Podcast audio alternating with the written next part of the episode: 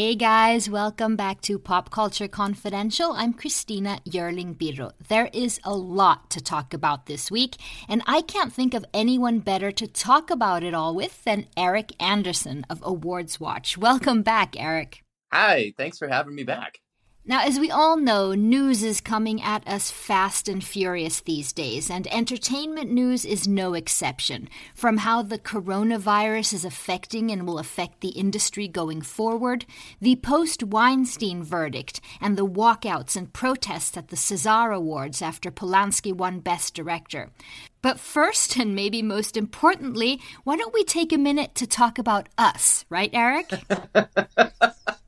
Are we more important than the coronavirus? I don't know, but I don't know. Uh, okay. Let's just say that in, in these troubled times, um, maybe we can, for just a minute, um, do that because I'm very excited that I'm going to be a small part of Awards Watch, the one of yes. the most comprehensive and best film coverage places I know. So thank you so much. We're going to be collaborating a bit. Yeah, I'm I'm pretty excited for this because we've we've had some fun together with with podcasts and our conversations. And you know, I just I always want and need as many voices as possible. If I'm only listening to the voice that's in my head, my goodness, I'm in trouble. No, that's not good. The voices in our heads. No, but what we're going to do, we're going to be sharing some interviews, or I'm going to be sharing them with you, and then we'll do some of these pods together when we can, you know, keep people up to date about what's happening and talk about movies and awards and things like that. So I, I'm really excited about that.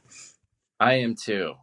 I'm excited for your perspective also too, just geographically, mm-hmm. because it's very different than mine, and especially as you know, we are going to be talking about so many issues that have international impact.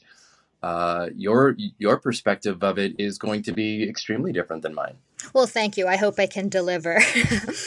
but uh, moving on. So, okay, so let's get into the important stuff, the real important okay. stuff. And that's that last Monday, um, a New York jury found Harvey Weinstein guilty of criminal sexual assault in the first degree and rape in the third degree. And now, of course, we're awaiting sentencing. And it seems like a watershed moment for the Me Too movement. Quickly, your thoughts? Well, uh, I, I know for a lot of people it felt a little bit mixed because of the third degree uh, versus the first degree, and that it, it it was a little mixed. It felt like yes, these these women were acknowledged, but in some ways they weren't. The seriousness of it was not because the third degree does not really have uh, a very long prison sentence. I think it's up to five years but the the first degree sexual assault is a much bigger possible sentence up to 25 years right? yeah up to 25 years so i think this is where the the real justice is actually going to have to happen in the sentencing but you're absolutely right though that that this is still a watershed moment in this type of of case because it's we've just seen too many that are able to to go scot free, and especially somebody of the stature that Weinstein had. So, yeah, this is this is a big deal. It's a really big deal. Yeah, and it kind of says something about how we feel about this because right up until um, the verdict came or the jury the jury came back um, i know even though there were 80 women who have come out and talked and in this particular case there were six women who told their story two of them that had the actual um, that, that were actually the accusers and four that were so-called the prior bad act witnesses who told their stories to mm-hmm. show the pattern. Um, and even though all this happened i know so many women around me who were like no no he's not gonna it's not gonna be anything. There's not gonna be anything. That people were really so it was interesting in that sense that i think there was still a sigh of relief that these women were believed, even though it wasn't for the maximum life sentence that we think. Honestly, I do think that if he gets 25 years, I don't, you know, that's probably a life sentence for Harvey Weinstein. Oh, I think absolutely it is, and and yeah, it was it was a, a sigh of relief. I think because I think almost anybody, and especially in the last three years of politics, the expectation of something happening was probably pretty low. And right, that's what the, I'm saying. The, yeah, the expectation of bad news was was there and also the fact that now he goes on it's the same thing will be happening in los angeles because los angeles county is also opening this type yes. of, of, case against him. And i think maybe this sort of shows that the jury can um, in a certain sense you know discuss these in, in a manner that will actually lead to some sort of verdict. Um, so hopefully I, I mean it's not over for him. He'll just keep going on with these type of trials as it seems now I, I think you're absolutely right. And is he with, still in the hospital? In or has um, he gone to Rikers Island? We do we know that or? He went to Rikers and then to the hospital. I'm not. I'm not sure. I'm not sure. I think I'm only going to keep too much tabs on Weinstein, either when he's sentenced or when he's dead. But right, right. but I, I, th- I think you, I think you bring up a good point about Los Angeles because so much of the time with any type of movement, it really takes one group or one person to make that first big move for everybody around to go, okay, this is okay to do now. Because nobody wants to be the first. Right. Everybody waits for someone else to be the first. And then when it happens, then it's okay. And in this case, it was you know his his lawyer, particularly his lead lawyer, this um, Donna Rotunno was her name. What who, who kept her sort of uh, the defense was to say that these women um, had relationships with him afterwards. There were emails, there were contacts, there were, you know, job inquiries and things like that. And I think that's what was the big question whether the jury would actually you know, accept the fact that women's trauma looks different after something has happened. Maybe mm-hmm. you do mm-hmm. continue having contact. And I think this, in all sorts of sexual assault cases, is the difficult question. Absolutely. And whether it's uh, sexual assault or physical assault, the the the feeling that that women have or you know at the that the person being assaulted has is one of guilt, one of how shame. do I get out of this, out of shame. There are there are so many variables and there are so many ways that this happens and and there's honestly really nothing worse than when I see somebody make a comment like, well, why didn't you just leave? And why did you, you know, talk to this person again? Because they're coming clearly from a position of not ever having experienced that. So in, rather than trying to listen and understand what that experience would be like, they push back against it and turn it around on that person, which, you know, itself is a whole kind of gaslighting. And and it just makes it more and more difficult for people to come forward because they're not believed. They're not believed for how they react and act to being abused or assaulted. So where where is the impetus for for somebody to make a huge grand statement on a personal level or on a huge scale right on the world if arena. they're not going to yeah on the world arena if they're not going to be believed Right. And also this whole thing of put you put yourself in that position, that type of discussion that women hear all the time, you know, skirts are too short or you drank drank too much or you went up to with him to his hotel room. That discussion is so frustrating and has had has been such a continuing discussion in the Weinstein case, in the sort of Cosby case and all those type of things. Yeah, absolutely. Uh, we, we, we saw we saw with uh, with the Brett Kavanaugh. Exactly. That was, that was a nightmare. That was that was probably one of the worst examples of a woman not being believed. It was it was horrible. Yeah, it was. It was. Um, and then there was echoes because just a couple days ago um, over here in Europe in France, it was the French César Awards. Um, tell us a little what happened there. Uh, well, that was that was a lot. Um, so Roman Polanski was nominated for I think eleven. His film was nominated for eleven César Awards. They really, really love him, and you you had him going up against uh, Portrait of a Lady on Fire. The lead actresses there, Adèle Haenel and uh, Noémie Merlant, and the director Celine Sciamma.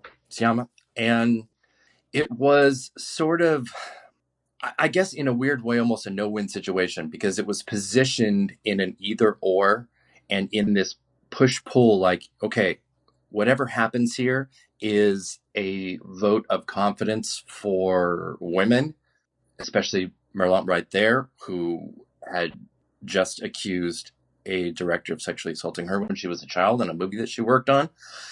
Or you are siding with Polanski once again. Uh, as we know, Polanski won adapted screenplay and then director. And that win created a firestorm, and the women of Portrait walked out. And it was a very graphic, grand gesture. Right in the middle of the ceremony. Right in the middle of the ceremony before the, the last award was announced. And, you know, walking through the lobby, and Merlant was fantastically just verbal and graphic and bravo to pedophile was her was her rant and it coming right after the the Weinstein uh, decision right. it it was one of those you know two steps forward one step back examples um granted we're talking about a very a different group a different whole different thing this is you know a, a jury with real consequences versus an awards body with not the same kind. Um, but it did highlight some, some pretty huge differences in how different areas regard art and artists and and how and if we celebrate them. Right. Just, I mean, just to, if there's anyone listening to this, so I'm sure not, it has, does not know, um, Polanski in the late 70s, this is not, uh, there's no question about what he did. He he's he, he said that he did this. He gave a 13 year old quaaludes, so he drugged her and he raped her. He signed a plea deal. Um, he was convicted um, when this plea deal, and then he fled the U.S. before he had all his sentencing complete. And then, then there's several new accusations that have come up recently mm-hmm. from other women. So basically, this is the you know the story, and and it's been many years ago when he was up for uh, an Oscar and an, it wasn't even an honorary Oscar. These discussions keep coming up, and the old guard keeps saying, "Oh, that's so old," and she, that's those things we can't bring that up anymore, which just seems ludicrous. It, it does, but it's the it's the very same argument that that came up with with Weinstein of everybody knows this. This is an open secret, but everybody's okay with it because it's it's always been a part of the system. And that's that's been the case for whether it's politics or movies or i mean any anything. Any any situation where men have power over women has this in it. This is not something exclusive to uh, movie making. But when you when you are a, a beneficiary of somebody's huge power. Uh, it's extremely difficult and to speak up against it because you are jeopardizing your own future and ability to work. And that goes, you know, whether it is women that have experienced it, women that have seen it, men that have experienced it, or men that have seen it. But pretty traditionally, men do create this circle around each other of protection that begins at a very young age for them and goes into everything from fraternities in college to military. And there is a sense of loyalty that men have with with each other that completely is unbreakable regardless of the severity of that person's actions. But you think, in terms of Polanski, he doesn't. The movie it doesn't have distribution in the states, or it doesn't have a big distribution, or do you know? No, no, it does not. It does not. And is that a direct consequence of of? Do you think of you know how people feel about him, or? I think so. T- I think so because we have also seen it only very recently with Woody Allen, uh, where Amazon then refused to show his film Rainy Day in New York. Mm-hmm. And then, you know, just right after signing a huge massive deal with him. So it's again one of those things where if you feel like you can benefit from this person's art, then you will look past their history uh, or their present of what they do because it was only a few years ago that Amazon made this huge deal with Woody Allen. And then it just kind of came back and reared its head. Uh, and the pressure became so huge that they had to just disown the film and not distribute it. Right. And I mean, that's the same with Polanski. It's not many years ago he was Oscar nominated. Um, and, well, he won. He won, yeah. yeah. and, and, and um, you know, which was long after this uh, the crime happened um, and now i mean this is this because of weinstein and the me too movement and, and that things are actually happening and people are you know starting to think again if that's a good way to put it i think so because what what we saw um, at the César Awards was a pretty fantastic separation of of realities where this awards body had no problem giving him best director yet right outside the doors of that were just fantastic huge protests and cars on fire and just tearing scaffolding down and it was dramatic and it was just a great example of how how that separation exists. Because I I I don't I hope people don't see something like Polanski winning a César as oh wow France is so backwards and fucked up. This is mm-hmm, terrible. mm-hmm. because you're you need to look at it for what it is and that is the microcosm of a small group versus a much louder more vocal reality outside. Right. But Celine Sciamma was robbed either way. yes, either way. Yeah. Port- Portrait was was also nominated for I think was eleven or ten, and mm-hmm. and only won one for cinematography. Which is it's just crazy. It is crazy. It was a great deserved win, but it was also just it felt so um sending a message right? Deliberate. It felt ex- very, very deliberate. And uh, there was a, I posted a really fantastic piece by a writer named Sarah Williams called What Happened at the César Awards was a setup for silence. And it really highlighted that there is and can be a very deliberate action with awards bodies, whether it's the Oscars or the Césars or whatever it is, where you're you're sending you're sending a message because none of none of these things are always best. It's it's it's entirely subjective. So you can't there is no objective point where you can you can say that something is is best when you're talking about art. So when you're voting on something it is subjective and you are sending a message with your vote. So it's the the piece really kind of yeah, I can really recommend. It's a great piece. And yeah, it it intel- intelligently but passionately really breaks down the reason Haenel did what she did and said what she said. Uh, she said they think they are defending the freedom of expression. In reality, they are defending their monopoly of speech. What they did last night, it's us whom they are sending back into silence, obligating us to silence ourselves. And it was, I mean, she bless her. She is extremely elo- eloquent in her her passion for survivors. Mm-hmm.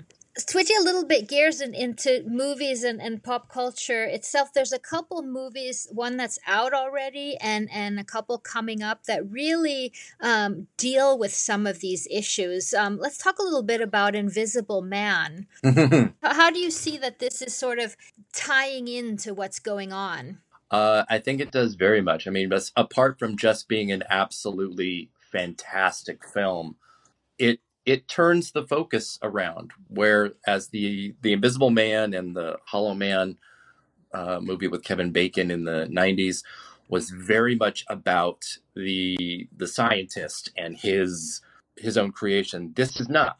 This is about a woman that suffers at the hands of this abuser, and it is it's such an intelligent way to reboot and tell this story.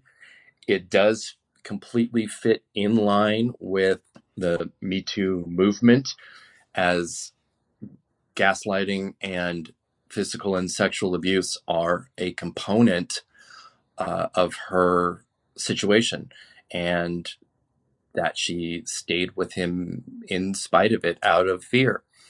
One of the great things I think the film does, though, one of the most important things that it does is that we start, the movie starts right off the bat with her escape. So we are not, we don't have to sit and watch her be abused and gaslighted in order to believe her. And that, for me, is why it worked so well. Because later on, as she's telling her story, um, you know, he's invisible and he's stalking me, no one believes her.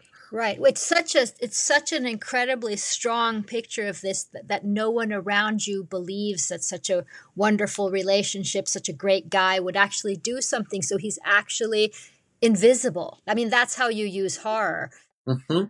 And and and that's that's that's why it's so great because it's working as a metaphor for women simply not being believed when when they are uh, abused and assaulted.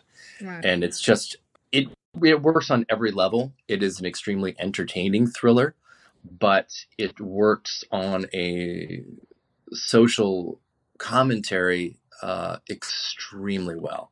Don't we have a lot of good the past year or two in terms of sort of the thriller horror genre with films like Get Out and Us and, and, and that have been just incredibly um, good genre plays with some really big messages?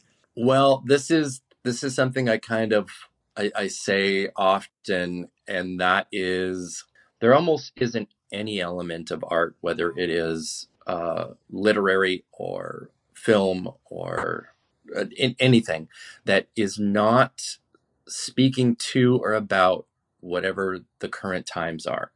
And for the most part, that is what what great art does. It can be entertaining, but it's also a commentary. And when politics and social issues are at a devastating brink, we usually get our most and our, our best our best art. it's it's just a Parasite is an example of that.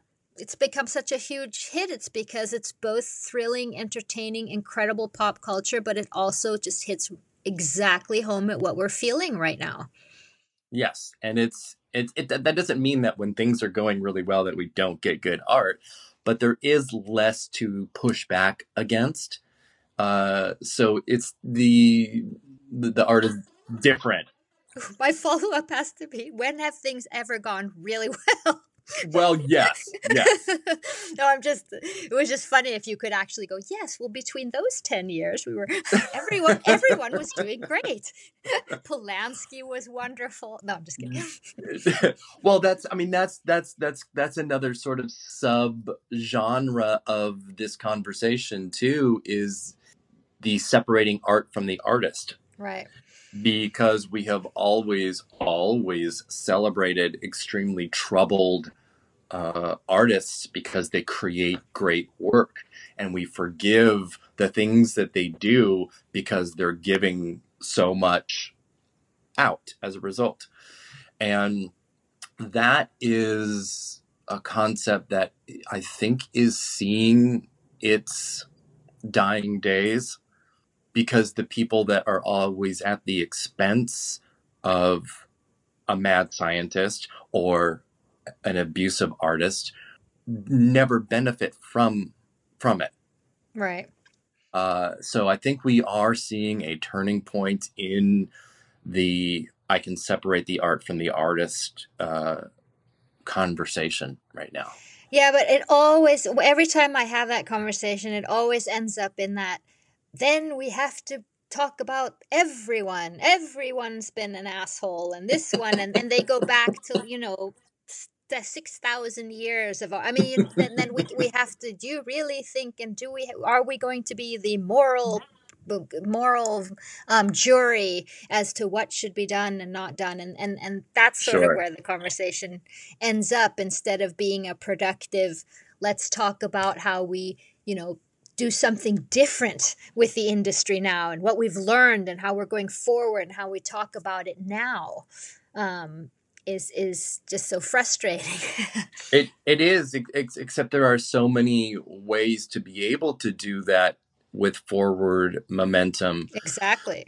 Uh, and that is just whether it's festivals or studios or the people with money, and that is opening those doors for female directors and people of color and LGBTQ filmmakers and subjects and all of that. And all of the things that have been constantly put aside in favor of men with issues. you don't even have to necessarily cancel anybody. Cancel culture and the whole concept of it is specious as it is. Um, you don't even have to do that. All you have to do is pivot to the people and the subjects that speak to other things. Right. And then and then you then you can move forward. We have an, a episode with a lot of kind of difficult topics this this this time around, Eric. But uh, I, we we would be remiss if we didn't talk about Corona and COVID nineteen virus and and how this is affecting the industry because um, it's affecting the whole world, but um, very much so in the entertainment industry. And you're sort of smack in the middle of reporting about awards and and all these things coming up. What is your take? I mean, I'm I'm genuinely concerned, uh, obviously, you know, for the the virus as a whole and what it is, uh, but speaking specifically to, because it's it's impacting industries all over the world and travel and flight uh, and companies that do business abroad. It's every, everything is impacted, and all of that, small and large, will impact communities that have tourism to large companies that pay their workers and where they can where they can work. So th- it's it's a huge, huge, huge impact where it's coming in about things that we talk about are going to be upcoming film festivals, which are a perfect example of lots of travel, lots of people from all different countries and areas converging into one space. So, like conventions are being canceled and moved, and something like the Cannes Film Festival, which is in just over two months, there isn't a bigger example of a convergence of multiple countries coming in and and people and i do think that it is legitimately in danger of I don't know being canceled, but certainly postponed, which mm-hmm. I can't even imagine what you know the what that would undertake, you know, because Cannes Film Festival is just so massive, and you know you you have to. This is something that has to be planned out months and months and months in advance, and with filmmakers, with talent, with studios, it takes a tremendous amount of work and time and effort from from that standpoint not to mention the four plus thousand members of the press that have already gotten their accreditation and begun their you know flights and and accommodations and what that means the the down the downward effect is humongous. It's absolutely huge. So I'm I'm watching it every day, but I was not really feeling too great because there is a case in Cannes now. Mm-hmm. And when there's one, there's going to be more. What's been scary about this is what feels like the lack of preparation and monitoring of the infection and you know people being let out before being tested and i mean all of these things that are happening. You know we certainly have enough movies to scare us into how how these things can spread into something else. I'm gonna I'm gonna get to those. just to get a few things that have already happened. Um, the new Bond movie halted all filming that they were doing or gonna do in in Italy and Venice. Um, the China's box office I just read today. We're talking on a Monday because I'm sure things will will by by the time you guys are listening to this, there may be more cases and even more things happening. But China's box office has already lost up to two hundred fourteen million dollars in the past two months because of the coronavirus um, and things that are halted there, and people, you know, production. I, I was just hearing a journal a journalist talking to a journalist who was wondering if many of the junkets that are going to be happening around Europe, everything from Bonn to Milan and things like that, if they will keep going and what that will mean for premieres, particularly in China. So, so certainly, um, if if which seems likely the virus will get even worse it's going to be a pretty uh, dicey situation for the entertainment industry as well uh, completely. The the entertainment industry is going to be one of the biggest impacted because of how worldwide it is in terms of you know where you're shooting a movie where you release a movie.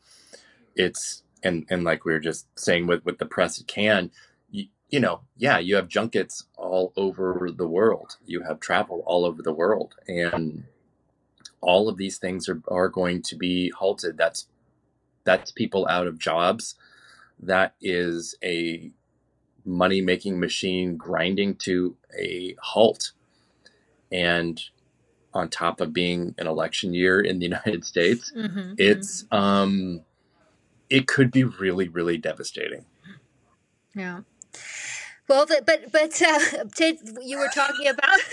like, there's no there's no way to bring this up except where where do we go out from there? Where do we go out from there? I don't even know. But I have to say, as, as we sort of ended the last conversation talking about a few good movies, because sometimes it's good to see a movie. I rewatched um, Contagion um, before this talk, the 2011 movie starring Gwyneth Paltrow, um, Steven Soderbergh, which after the virus started spreading, um, the coronavirus, uh, uh, this movie went up again to one of the top 10 on iTunes. Mm-hmm. So everyone seems to be watching it.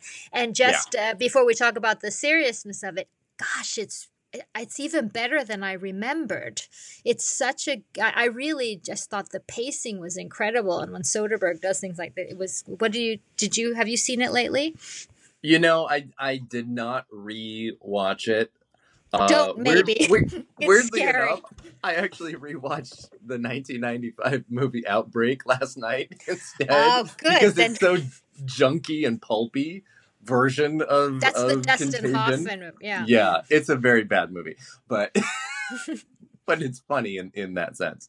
But no, Contagion is uh, obviously a prescient and uh, extremely intelligent. Soderbergh is just a great damn filmmaker and Scott Burns is a great screenwriter. Mm-hmm. So you, you have this combination that is a pretty winning combination. And of course, it's it's not exactly the same as what's happening. Of course, I mean, it, it no. I mean, it's but but it's interesting because the whole there's a sort of genre of virus movies. You have the ones that become the zombies. Um, mm-hmm. You have sort of a, you know the 28 Days Later or World War Z. Um, you have the ones we're talking about in terms of outbreak and contagion, and you can go as far back even Bergman's The Seventh Seal, which is a sort of a, a plague movie as well. Um, and it's it's always been a fascination for you know in pop culture. What are some of your favorites? Uh, well, I mean, all all of those are uh, for sure. I oh, I am but, Legend. Yes, I have yeah, to mention 12, 12 Monkeys. It's kind of a, a weird and dangerous thing sometimes when people l- look to movies as a source of what should I do, and it does kind of feel like that sometimes. Um, we love science fiction because it's giving us you know this this version of the world that you know might be. Uh you know 30 years ago we had we had an idea that that our reality in 2020 would be flying cars and and all of that like it is right. in science fiction. And it's really not. It's not even close to that in in any way uh, because we chose to to to use technological advances in a very different way than what science fiction uh, writers and movie makers told us it was going to be. And with things like uh, virus outbreaks and and and the like, we we don't really have anything that is a version of reality.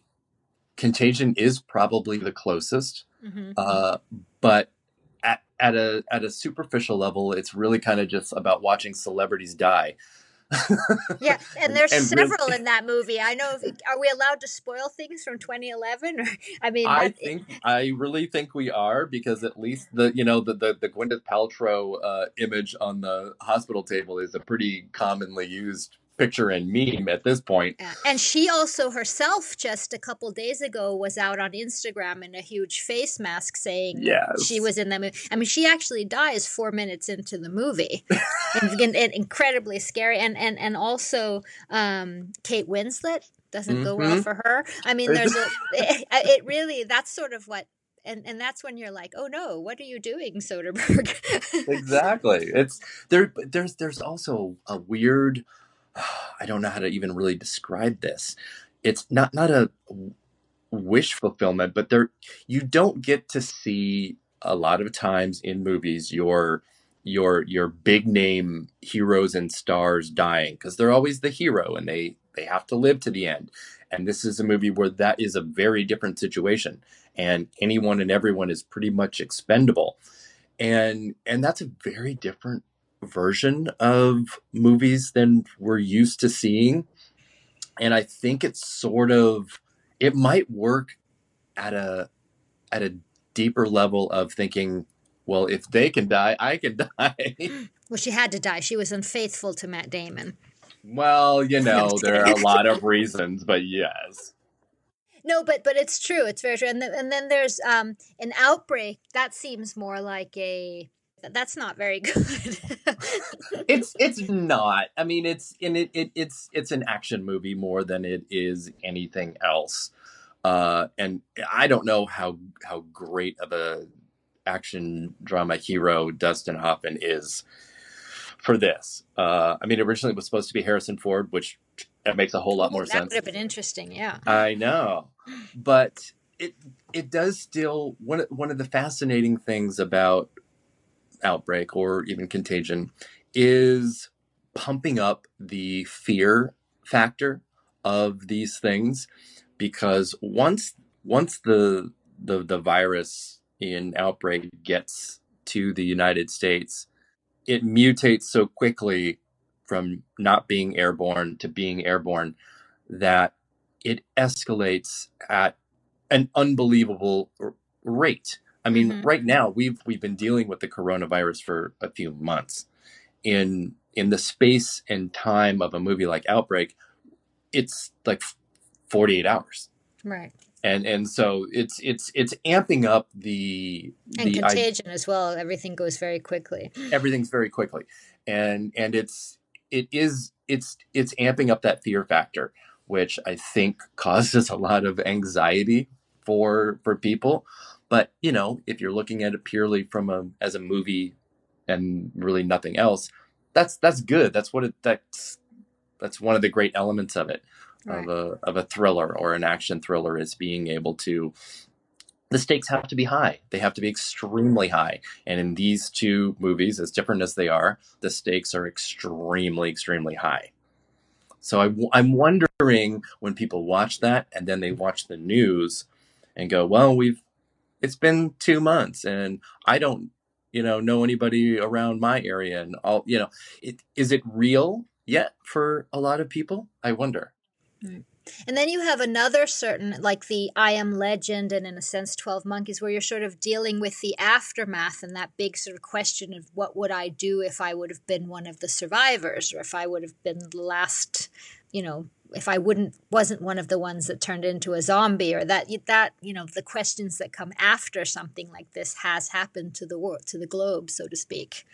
Yes, that's a, that's an entirely another genre, the post-apocalyptic uh, drama, and it used to be very um, worlds or uh, uh, nations fighting with each other and and bombing each other into oblivion, and that's really kind of moved as you know the Cold War ended and the threat of nuclear disaster became less of the existential issue, uh, and then it became things like like viruses. Uh, and obviously now we have climate change as the existential crisis that we have but viruses and and the aftermath of that is the new apocalypse and how do we how do we live after that whether it's yeah something like i am legend or bird box or uh, in, anything like that. And what is what what do we do after that? How do we how do we live? We certainly won't be doing podcasts about film festivals that's for sure. No that's for sure. It's, it was interesting i mean it's too early to say what movies will come out of um, you know what's happening right now at the moment but you were mentioning climate crisis and things like that. Do you have any movies coming up that you see um, that are dealing with these type of things?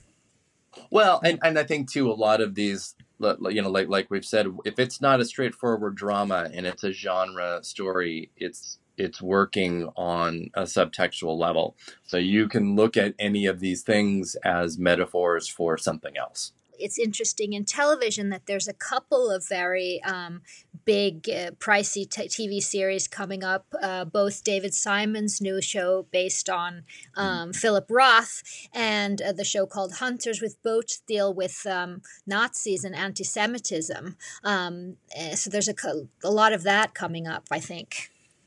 And I think those two are perfect examples of of art that is happening as a result of the last three years of U.S. Exactly. politics. It wouldn't. It wouldn't really be. I mean, yes, the the Philip Roth was already uh, existed, but it's everything's a timing issue, isn't it? Mm-hmm. Exactly. I think that it that's that's what to sort of end on an in you know what you and I have dedicated our life to is that what, that's, that's what makes pop culture so great and that's what's so interesting in analyzing is it is how it, we actually are um, looking at the wider world and, and what's going on in politics and how we get to sort of you know deal with our emotions through these things um, good or bad but but some you need an outlet. Yeah and ab- absolutely and one of my one of my favorite things to do even you know with all of the Oscar predicting stuff. It's it's great fun to do the predictions, but I'm I'm almost so much more interested in the after effects, the post mortem and, and the aftermath. Right. Because th- then we have everything behind us and we're allowed to look at it from that lens and start to to ask why and start to it's it's like reverse engineering. It's like, okay, this this movie won Best Picture. Let's go backwards and watch and look at the path and how it got there and why it got there and what's going on in the world.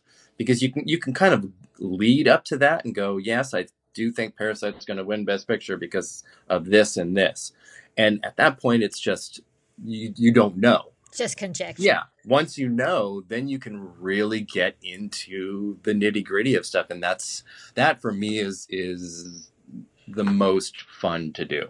Yeah, I, I totally agree. To look back at why did Moonlight win?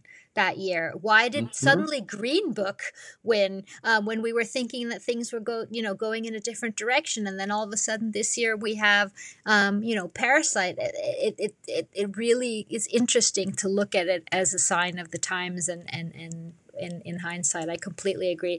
But uh, this was so interesting, and I implore you not to watch Outbreak when um, when when things like this are happening, Eric. And I hope that maybe next time we talk, which I hope will be soon because it's so interesting, um, that we'll have a little bit happier topics to talk about.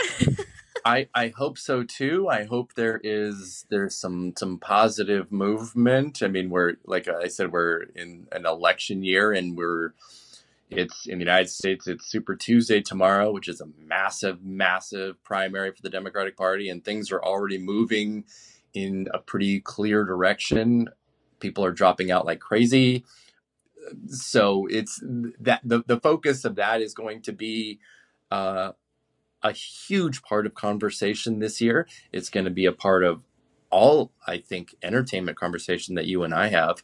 Oh yeah. I don't I don't know how it couldn't be, uh, because you know we're talking about Moonlight and Parasite and how do they win Best Picture, and you know they they won partially as a result of what was happening politically, and so we're we're going to see similar things happen throughout the year and after November in the United States. It's going to be an interesting year. I'll be voting here in the global primary on Friday. I think I was going to say I think one of the one of the really funny iron not like maybe funny or not funny iron is ironies of of everything that's happening right now is that the amount of work that people like you and I do at home almost quarantines us from so much of this yeah, not to make light of it, but I actually saw yes. someone on Twitter at, at, at, write something like, "For the first time in history, we freelancers are going to survive." we, and, we are the we are the new cockroaches, and we will be the money makers because we know how to send our stuff from home. oh my goodness! So yes, so you and I can talk and talk and talk, and we'll give them something to listen to, right? exactly. Eric, thank you so much for this, and and again, we'll be collaborating and, and you guys absolutely have to go especially uh, read the latest articles. So mention the one again you were talking about. What was her name? Sarah williams and the article is called what happened at the cesar awards was a setup for silence. Exactly. And it was yeah i mean it neon and uh, director alma har'el signal boosted it quite a bit and so it's it's gotten a lot of attention and it's just a really passionate great piece uh, in helping understand what happened and the aftermath aftermath of it. So that's on awardswatch.com thank you so much. Until next thank time. thank you. Stay safe